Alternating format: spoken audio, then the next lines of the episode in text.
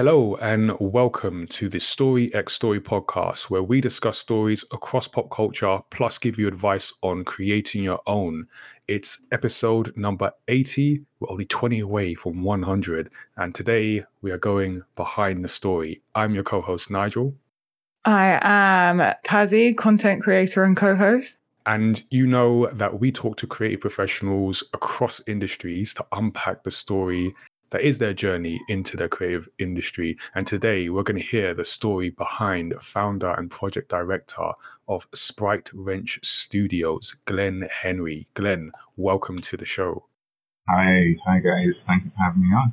Thanks for joining us. I'm yeah, definitely interested to hear how you set up your studio um, and yeah, all the work that's gone into that. So I want to let people know that you can subscribe to Story X Story on Apple Podcasts, Spotify, uh, and wherever you get your podcasts from. Also, send us feedback and questions to feedback at mayamada.com. Drop them in our Discord or throw them at us on social media. We are at Mayamada on Twitter, at Mayamada TV on Instagram, or at Tazzy on both. As we do, we're going to make a quick stop to find out what's been happening in the Mayamada universe. And we are at the last bits of putting things together for Series Through the Fog. By the time you are listening to this, we should be sending it out to print, ready for uh, release later in October. So we'll be sending out books finally to our Kickstarter backers who have been very patient with this way longer than anticipated uh, Kickstarter project, although every I guess every Kickstarter goes on way longer than inspe- expected. So there we go. But the story is done. The pages of the of the story um, have been inked, finalized, all that good stuff. So now it's about checking the pages. What's that phrase? Crossing the T's, dotting the I's, um, all those things before we commit uh, to print. So yeah, like I say, by the time you're listening to this, that should all be done. But definitely happy to see this out and about. And we'll be taking Serious to the Thought Bubble Festival, November 13th to 14th, where I will have all our manga, including the new one, Serious.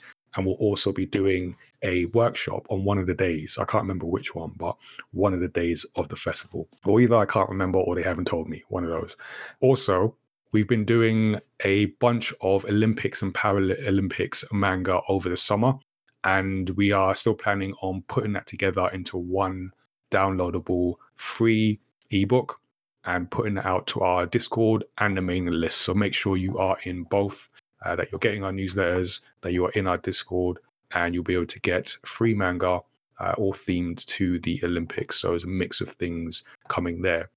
Over for on the video game side, you'll be able to check out our Overcooked Games Night VOD because by the time you listen to this, we will already have done that. So uh, make sure you catch us live. We usually play games on the f- last Thursday of the month. Uh, this month, we're playing Overcooked, and we haven't worked out next month's game, but definitely, again, mailing list, Discord, uh, and you'll be sort of aware of what we'll be playing for the next. You can also check out our YouTube channel and that will be where you can see the highlights of past games like, like Roblox and Fortnite and soon to come Rocket League.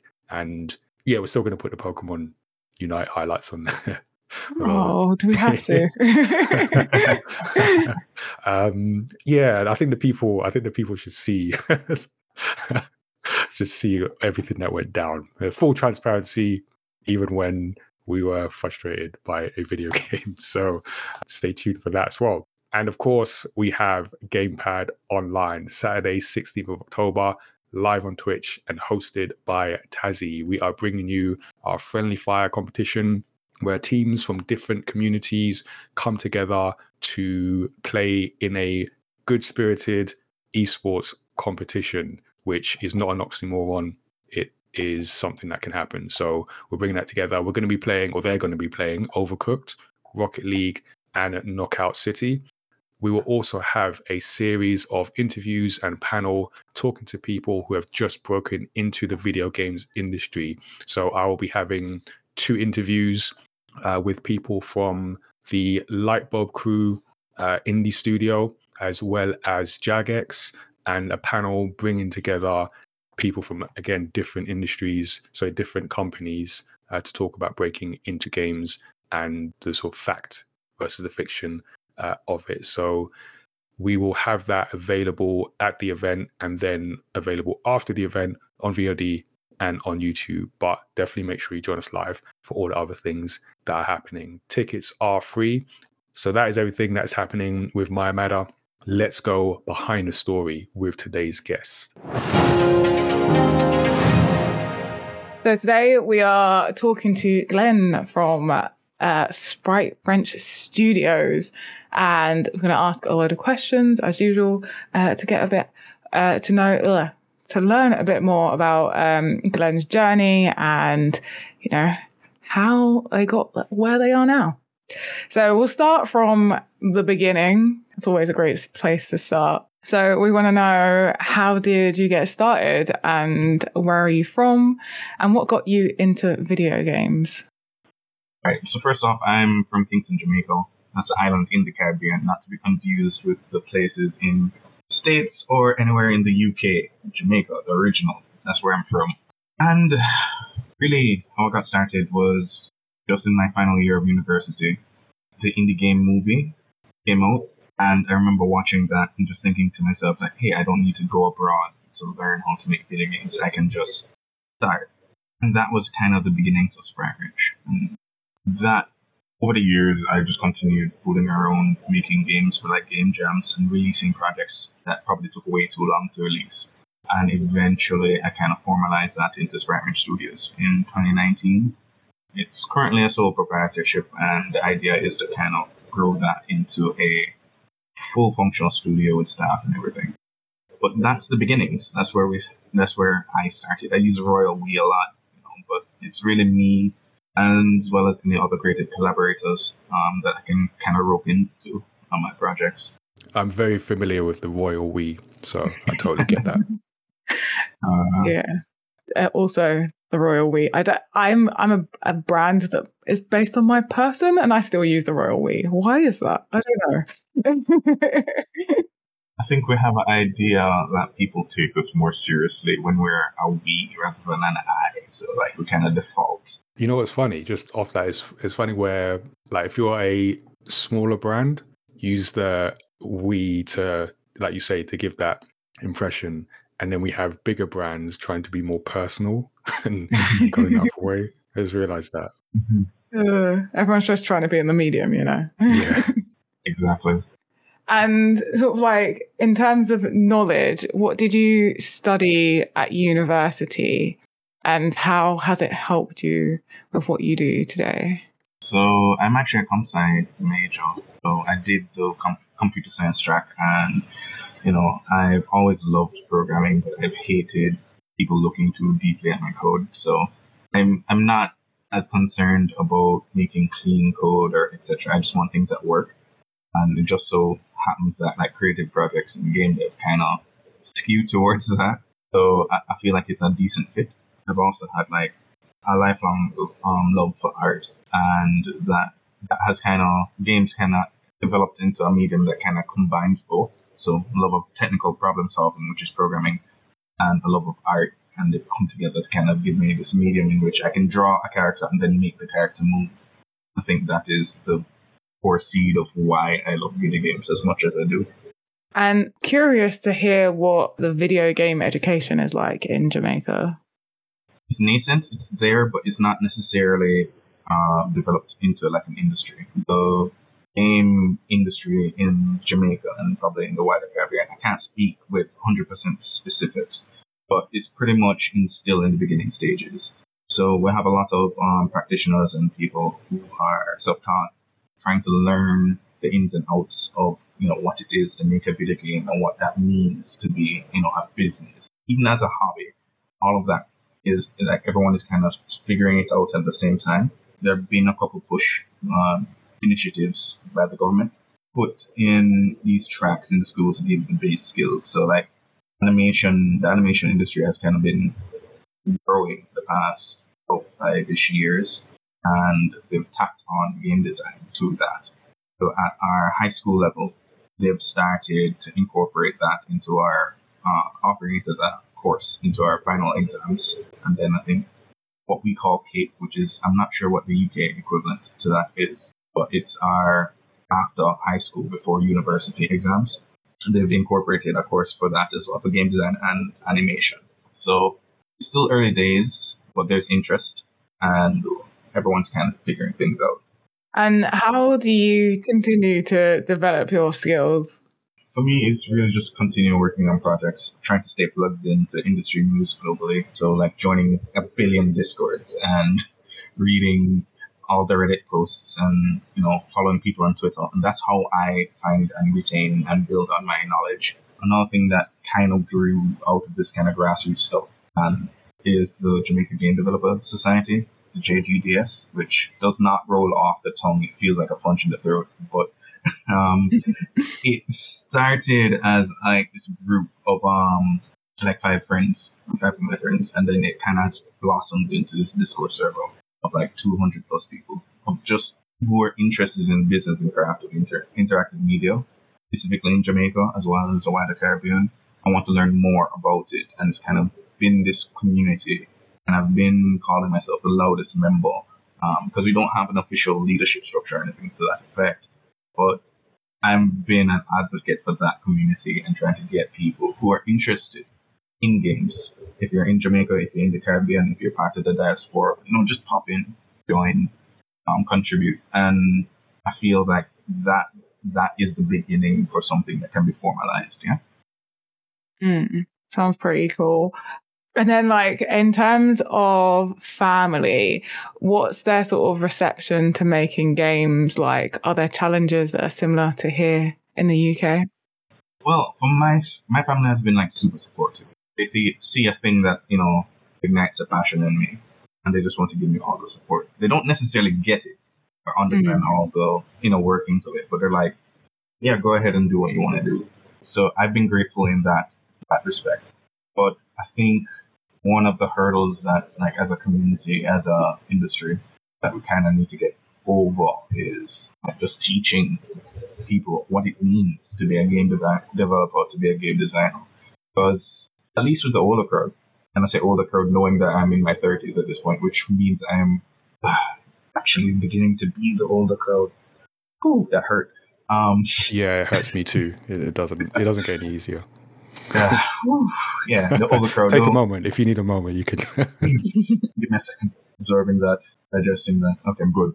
Here, um, the the parents they they're very much set in what they believe to be traditional careers and don't understand the impact that creative media as a whole is, what it can be, that it is a industry, it has jobs in it, it's multifaceted, can build an actual career by making video games, by making comics, by making movies. Like there's this, I'm, I'm not 100% sure if it's um, a black diaspora thing or if it's just, or if it's just specific to the Caribbean, but there's this idea that, you know, those aren't real jobs those aren't real things.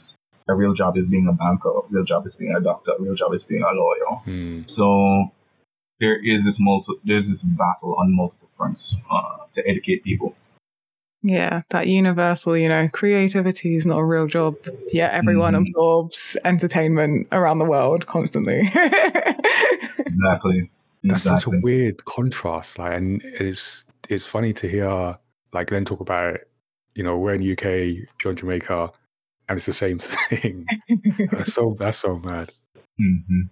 So I wasn't sure if it was like a, the personal color thing or something like that. Like this, and I and, and I get it. I get it, meaning that parents want their kids, they want better for their kids, and there's an aspirational goal. So that's why you have this push to be go for what you consider stable and secure and financially successful. But at the same time, and at least with my family, I appreciate support to kind of take that risk to express yourself. Um, they may not necessarily get it, meaning why you'd want to expose yourself to that way, in that way. But you know, the support is nice, the backing of family is nice, and I feel that resonates with a lot of people. Definitely. So let's go into a bit about the making of games. So obviously you're in you're Jamaican and you're making games in Jamaica. Why did you decide to set up in your home country rather than looking to move somewhere else? I'm not gonna lie, a part of that was fear. A part of that really entrepreneur was fear because there is a risk in uprooting your entire life and moving to a new country and then trying to establish establish yourself professionally. And like I mentioned earlier, that documentary it meant a lot to me. It doesn't, you know, it probably hasn't aged that that well, but it meant a lot to me because it showcased that small teams can do big things. Mm. Um, it showcased that you know you don't necessarily need to be not limited by your location. There was nothing special about the the team behind Super Meat Boy and Braid, meaning they didn't benefit strictly from where they lived, other than being able to attend conferences at a cheaper rate. So it got me thinking, like, why not try and do something like that at home? What are the benefits, to doing it at home, growing the scene here? Because I knew that my friends were interested in making it, and I thought that, you know, there has to be a wider community of people who want to make and play games made by Jamaica.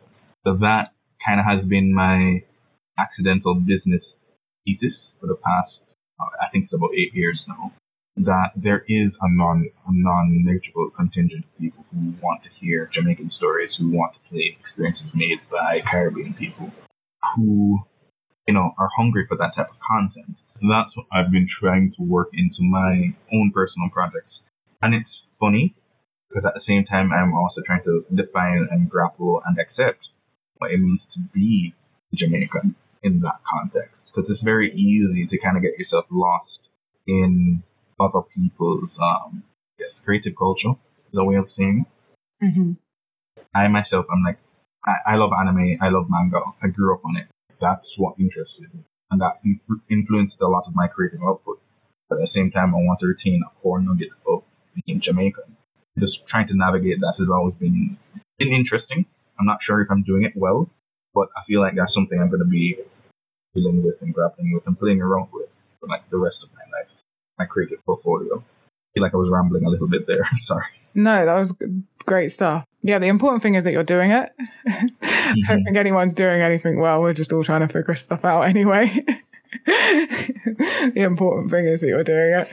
And a bit more, um, do you want to tell us a bit more about the aim that you have for the games that you've been making and and sort of why they are how they are? Somebody had, had recently asked me like what's the core thing for a Sprite Wrench game? And I honestly couldn't give you an answer. Probably down to a production process versus any particular theme. I'm trying to make games in such a way that they are sustainable for my own creative processes. So like I don't want to make a game where I get tired of making that content. Mm. I would love to make a game that, you know, leans into my creative inclinations already. Like my most recent project right now, which is Questline Pocket, which is a rhythm monster hunting game for right now it's on Android. The idea is to re- release it on iOS once they've worked out all the kinks. I love making monster designs. I like making weapon designs. I love character designs. I wanted to make a game where I could just continuously make that type of content and just slot it in. So that kind of became this mobile game as a service type project. So that's what that is. And my previous project was a visual novel called Grim and Tonic, where I wanted to explore some of the grief that I was getting from my day job.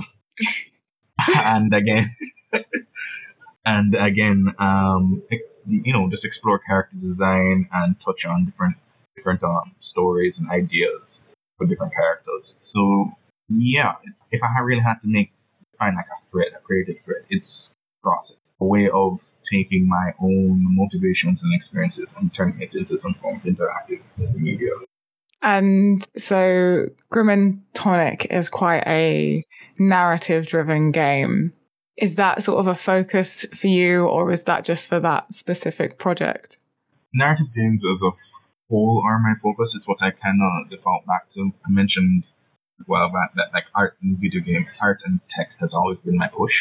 And I feel like visual novels and narrative games work in my love of comics and manga into the medium as well. So mention process, I'm just trying to put all of what I love and all that what makes me into how I make games. I feel like narrative, art, and tech is the way that I can achieve that the best. I love that. I absolutely love that. Just like here, here are my passions, and I want to, I want to put them in something. mm-hmm. No, it's really cool.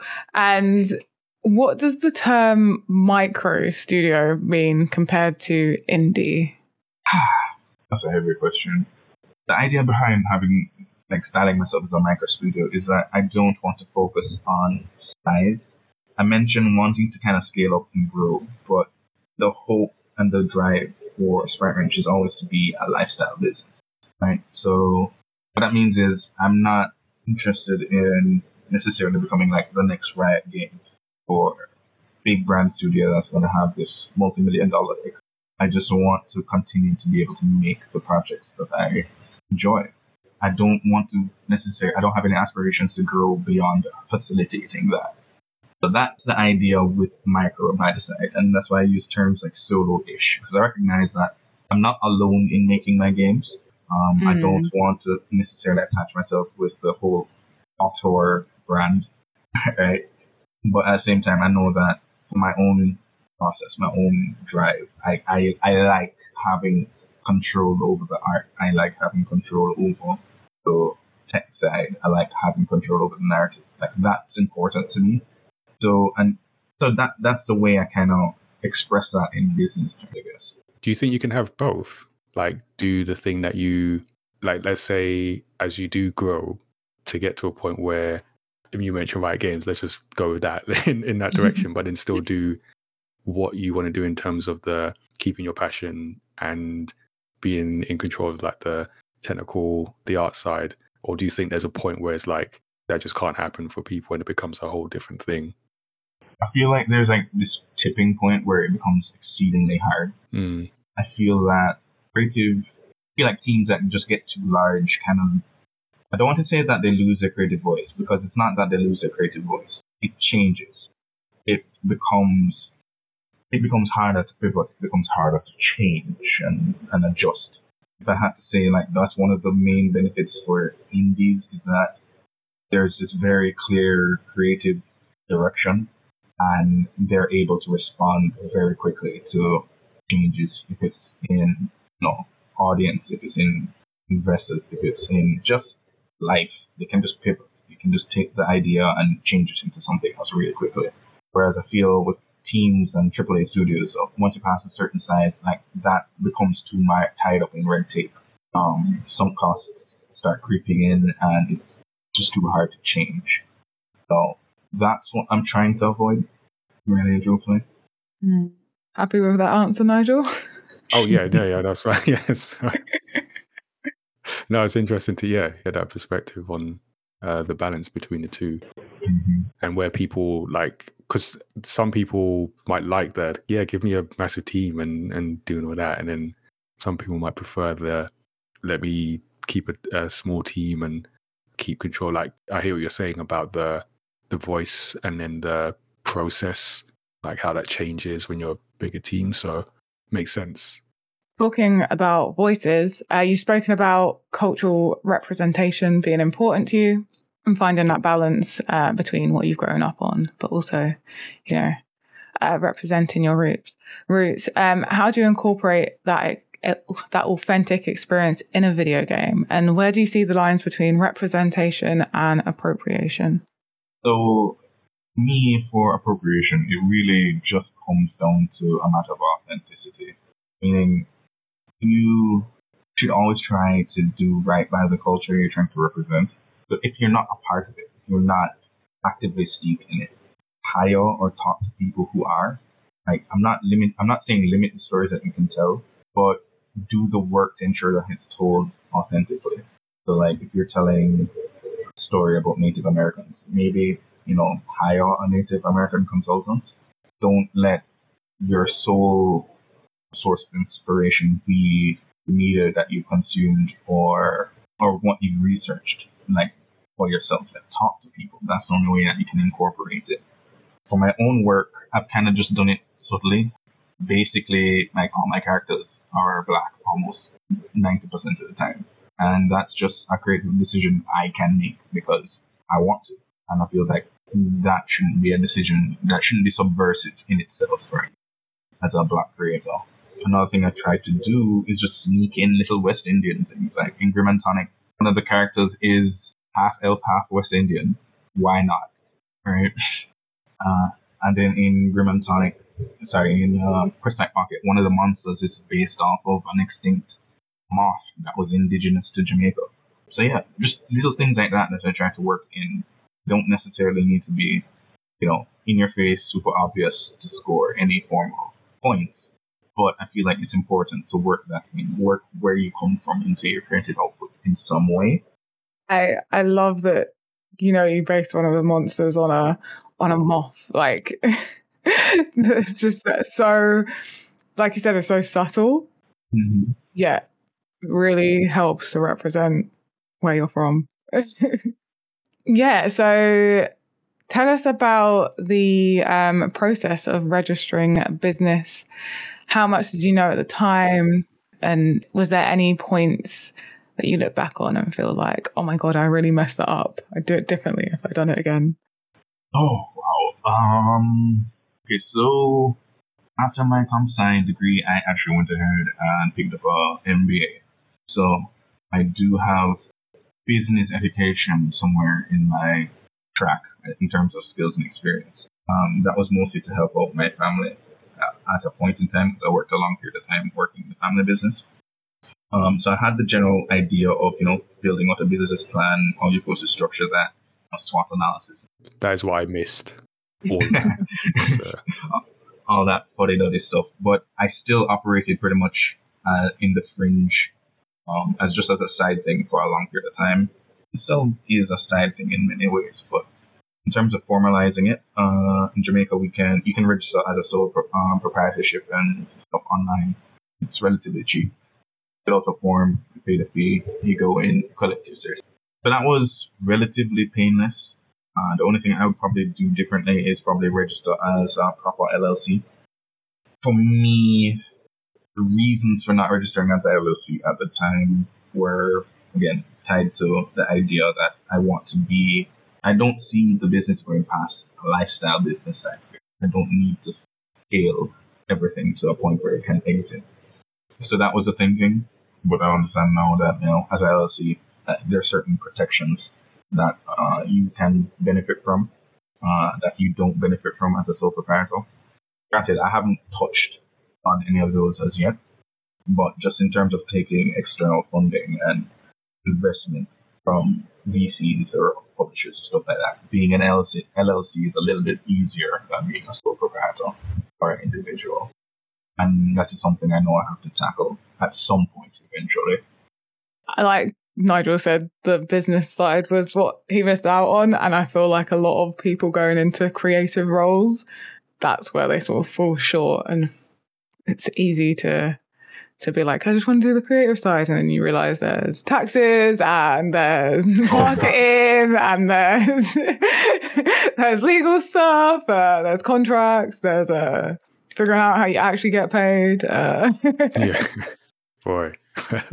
you just miss out. You just go, yeah, yeah I'm just going to do this cool thing, and it's just like forget that yeah. that cool thing is actually like I don't know twenty percent of the the entirety of like operating a, a business fun part about doing it internationally is double taxation. Oh man. Yeah. it's, it's, if you're not savvy, you don't you, you can easily like lose a lot of money. Like I remember I'm not sure yeah, let's not go into details, but I remember yeah. like for a storefront I had filled out the wrong form for multiple years and there was a treaty that was in place for for Jamaica and and the states that would have entitled me to get like 20% more money or something like that. So little things like that is very easy to, you know, if you if you don't have the proper guidance, if you don't have yeah. the expertise, you, you can fall into some pitfalls like that. And it can be super intimidating as well. Like, oh, having to do like tax in the country you're based, and then mm-hmm. normally America, because most a lot of like online things are American based. you don't have to deal with knowing which forms to fill out for whatever like whatever the relationship between like your country and America is. It's like, oh my god. Um, so tell us about the uh, Jamaican Game Developer Society. You touched on it already, but what involvement that you have? You said you're quite loud, vocal with that, and what's the mm-hmm. impact you're looking to make? For the JGDS, it's like I said, it's just just collection. It's not formally registered or anything like that, but we are trying to build out a community that supports one another. So like just getting feedback on projects, on mock-ups, on screens and that type of thing, supporting each other in, you know, passing on information about events or answering questions or things like that. And it's not even feel. I know that by having some kind of singular body, um, it's easier to be taken seriously. And if we're taken seriously, we can better advocate for what we as a community would need. So yeah, that, that's the goal there, to just kind of support each other to build out build out the little slice of industry that we're trying to develop.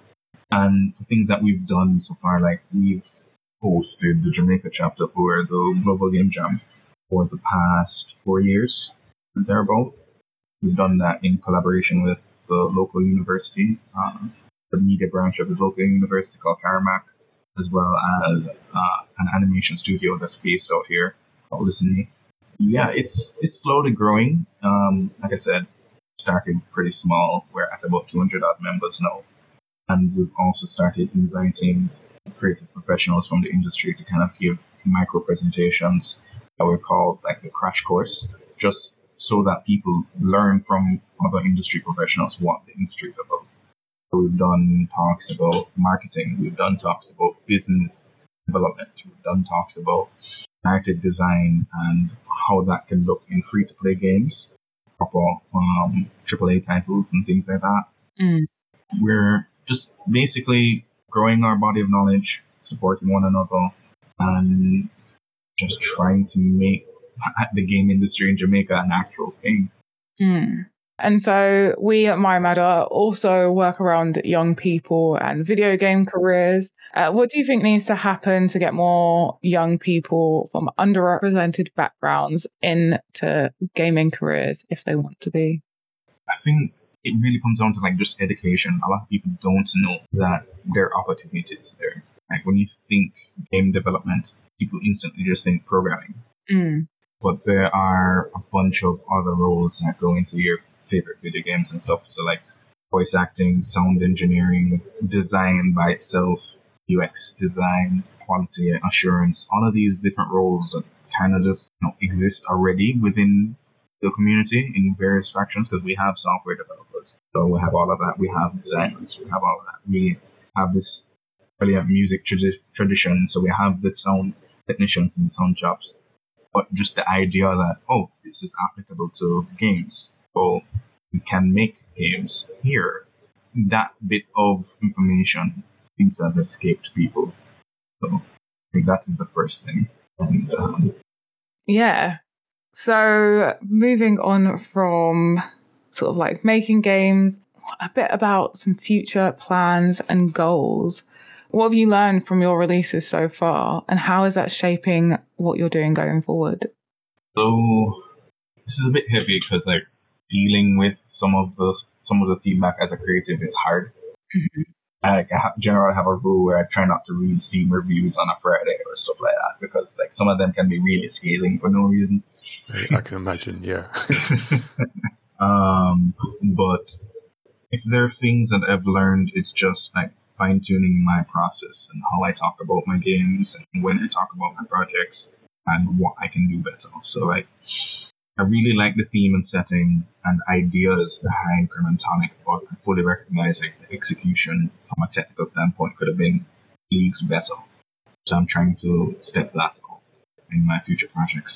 And even with QuestLike Pocket, I recognize that there can be a little bit more consideration for like UX and stuff. I realize a, num- a number of this is like technical, but it's just like small nuggets. The one is like technical execution could be better. Other one is UX and onboarding players can be better. And then from my first lesson when I released my very first title, I think it was uh, Mage. It's just like talking about your game more and going to different places and things that you should consider in terms of putting it out there, marketing really and truthfully. That's what I've learned. So I'm just slowly learning more about how I want to make games and what I need to do to make them actually you know, stand out and be fully realized and successful. Mm. It's just a bunch of small business lessons, really and truthfully. Uh, I'm not sure how best to summarize them. Mm. Was there anything you sort of had to learn during the whole pandemic? Actually, not specifically. Um, the pandemic pandemic had like a, a silver lining because it kind of brought the it made the gaming industry smaller and made it a little bit more accessible, especially especially for the people who would be on the fringes. Like being from Jamaica and being in the Caribbean, travel expenses can be exorbitant to like go to a GDC or um, Mm. or any of those conferences, stuff like that. Having all of them pivot to being online has helped a lot. You are able to join a Pocket Gamer Connect, for example, which is going on this week remotely, and you can attend all the talks. You can book meetings that you wouldn't probably have been able to book before. And I feel like that's kind of a good thing. Communities that have popped up, like game industry gatherings, which is like this. Well, right now it's monthly, but at one point it was like weekly Zoom sessions with a bunch of other industry people that before the pandemic I don't think would have been consideration a, a consideration of a thing that people would want to do. So just this contracting, this global contraction of networks and this need to make these connections digitally hasn't actually helped, I think, some of the smaller communities, those communities that, you know, wouldn't necessarily have the same presence as those uh, mainland focused conferences and events.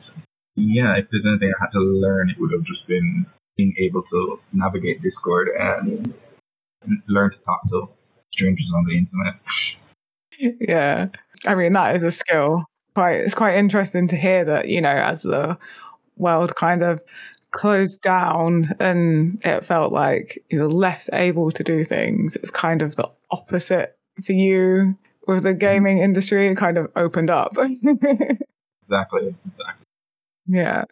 And I think that's a, an important thing to to sort of like remember and recognize for the industry going forward is that talk about reaching reaching different communities and maybe having being able to be accessed online and offline is and having that combination is a is exactly something that should be thought about when trying to reach different communities. And what does success look like for you and for Sprite Wrench Studios? So one thing as an indie that I've kind of had to always redefine success for myself. So initially it would have been like, oh, releasing a game. Okay, I've done that. Released a game. What was what's the next hurdle? So I'm always like developing these little milestones for myself. So release a game on Steam. Then I've released a game on Steam. The next one is like, okay, release the same uh, game on Steam and get X number of downloads. Okay, I've done that. All right, so release a game and get get it included in a showcase. So it's just been this collection of like baby steps. But I Mm. think my ultimate ultimate goal is to kind of build out some form of sustainable and consistent, consistently sustainable um, development pipeline. In the past, I would have said like you know if I could make my living 100% from my releases, that would have been like the dream. But at this point in time, I'm not even sure if I want to necessarily do that. Not to say that that wouldn't be great, but I think Mm. it's much more fulfilling, like I said, if and that if I could continue to release games and be able to continue releasing games in my own way, in a way that's sustainable. So I still want to continue to tell my stories, and I want to tell them in a way that feels natural and fulfilling to me. Mm. And I want to continue just doing that forever. I mean, I think that's my ultimate, ultimate end goal. That's like really um, refreshing and really nice to hear because I think a lot of people get sort of like tied, tied down with money, which is really easy and understandable. But I think it's a, a much bigger challenge to want to stick to something more close to your heart. A very big part of that is not burning up. It's very easy to just burn yourself up trying to make the, make anything creative. Yeah. yeah, yeah, yeah. Couldn't agree more. Each interview, we like to ask our guests to give advice for aspiring creatives and professionals We're talking about video games today. So, what advice do you have for our listeners who may want to get started in creating their own games or a micro studio? Um, core advice, and I think somebody else, a good friend of mine, Graham, would have said something similar. Is just get started. Like, I know I might, over the course of just this interview, of games, made, it seem like games is this big monolith thing, but the core thing that got me started as advice is still true, which is just start. Just make a game, even if it's by game jam, even if it's just for yourself. Just begin doing the creative project. First step is probably the hardest, and then tweak it from there. I feel like that's applicable to pretty much any creative project. It's, it's simple advice, but it, it can be the hardest to follow almost. Mm-hmm. Mm, God, I really want to dive into a book that I'm reading at the moment, but uh, but similar thing with that. It's about you know just getting started. Can't really do it without doing it. mm-hmm. Exactly, exactly. First step. That is some great advice. And I think we'll we can co-sign that. I definitely, Yeah. I definitely co-sign that. Yeah. uh, reminder to our listeners that you can give your feedback on this interview and let us know what you think. Feedback at mayamada.com. So this is the part where we throw in follow-up questions or just random things that might not fit anywhere else. And the first thing that came to my mind really, it's not even a question, but I just wanted to highlight something that Glenn mentioned about sort of lessons learned from previous games and and marketing. That I, I felt that because I felt I had the same thing in terms of our our comics and uh, when like when we started, just thinking that like you just make something good and just everyone would would come to you. You just like put it out, and like that just uh, just that just couldn't be further from the truth. So because like we had a comic, we put it out, and we then learned how important marketing is, and Mhm. you know sometimes, especially when we have sort of creative, like you know creative pursuits, and some people don't want to you know do the marketing stuff because that's seen as commercial uh, and things, but then you also want your your thing to get out there, and you, you just you just need it. So I definitely felt you when you you brought out that lesson.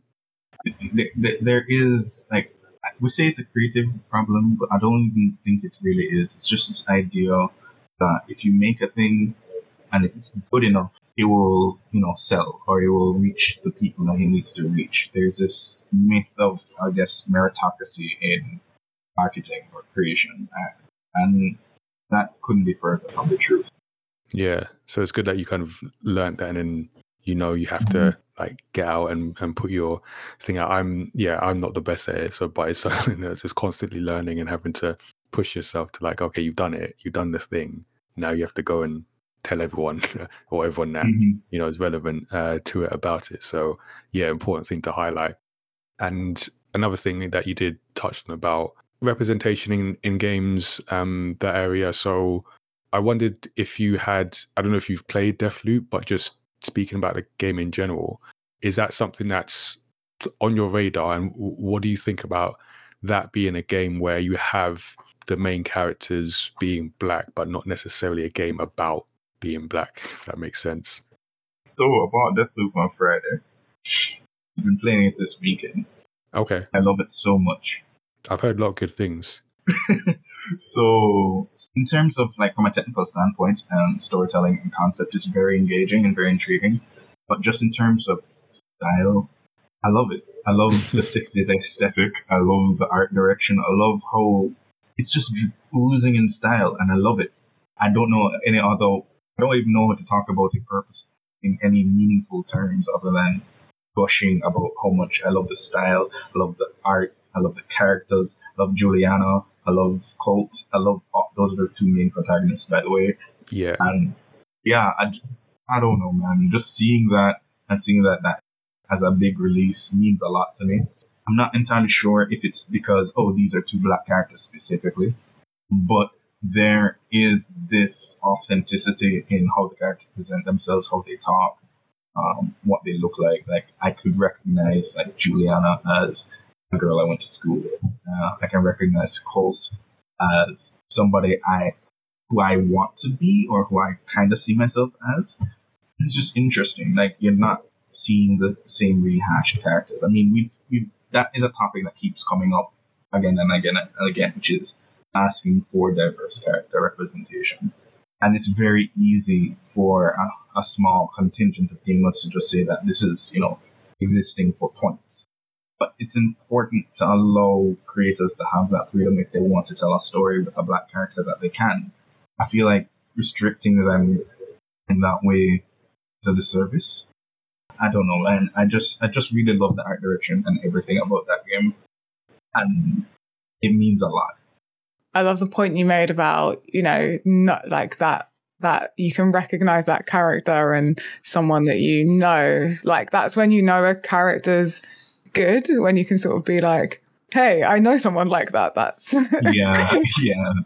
I saw that girl in high school. Hey, or I went to work with her, and like, yeah, that's really cool. Yeah, no, I agree as well. It is that because that's what when we talk about representation, that's that's what you want because then you feel I'm I'm more included in this thing. It's like, oh, this is someone I I know that's in my my orbit um, in in life, and they're in a game, and I can understand that. I can appreciate that, and I think yeah, we just like more of that. I also need to play the game. It's on my list. It's a very long list, and I'm slow working through it, but it is on my list, and I'm going to get to it because I'm hearing a lot of uh, good things about it. So my last question, actually, uh, you mentioned you mentioned comics, anime, mm-hmm. manga. I can't let you leave this interview without asking you what are some of your favorites uh, and what are you reading or watching right now? Ah, okay. So, favorite manga of all time, Beck. I've read that like three times, full series entirely. Um, like that manga series, I went ahead and read that like the entire thing, in one straight through, at least twice and I'm probably going to continue doing that for the rest of my life. Just like every couple of years, just read the entire thing. One Piece because you know that's the standard answer. um, I currently have a backlog of like 60 chapters to go through. Okay, you're reading, not watching. Nah, reading, reading manga. Manga always first, always for me. Oh, okay, okay. Ironically, that started because our internet connection when I was growing up wasn't the best. It's easier for me to download like torrents or download X number of chapters versus right. You know, trying to find streams for content. Yeah, so that that's for me, and then it just stuck with me. So I have to pick three best ones. I'm not sure if I have to pick three best ones. I don't know where that idea stuff came into my head. or just any that uh, that you enjoy. That's cool. Good to hear. Uh, but yeah, yeah. So I'm gonna go with those two. And what I'm currently, in terms of watching, um, me and my wife have been kind of going through uh, a bunch of backlog of anime and stuff. So we're watching ReZero right now. I love ReZero. Ah, no spoilers, please. but we're working our way through that, as well as some classics like Yu Yu, Yu Hakusho and stuff like that. Like it, yeah. No, like I said, couldn't let you go without uh, touching on that. So, thanks for uh, thanks for list. Some uh, I also need to catch up on. I just need to catch up on a bunch of things, but uh, that's me. So, Glenn, thank you for joining us for this interview and letting us know how things uh, are going with you on your side of the world in regard to game development and making your own studio. All right. Thanks for having me. Uh, Angel Tazzy, it was great talking to you both.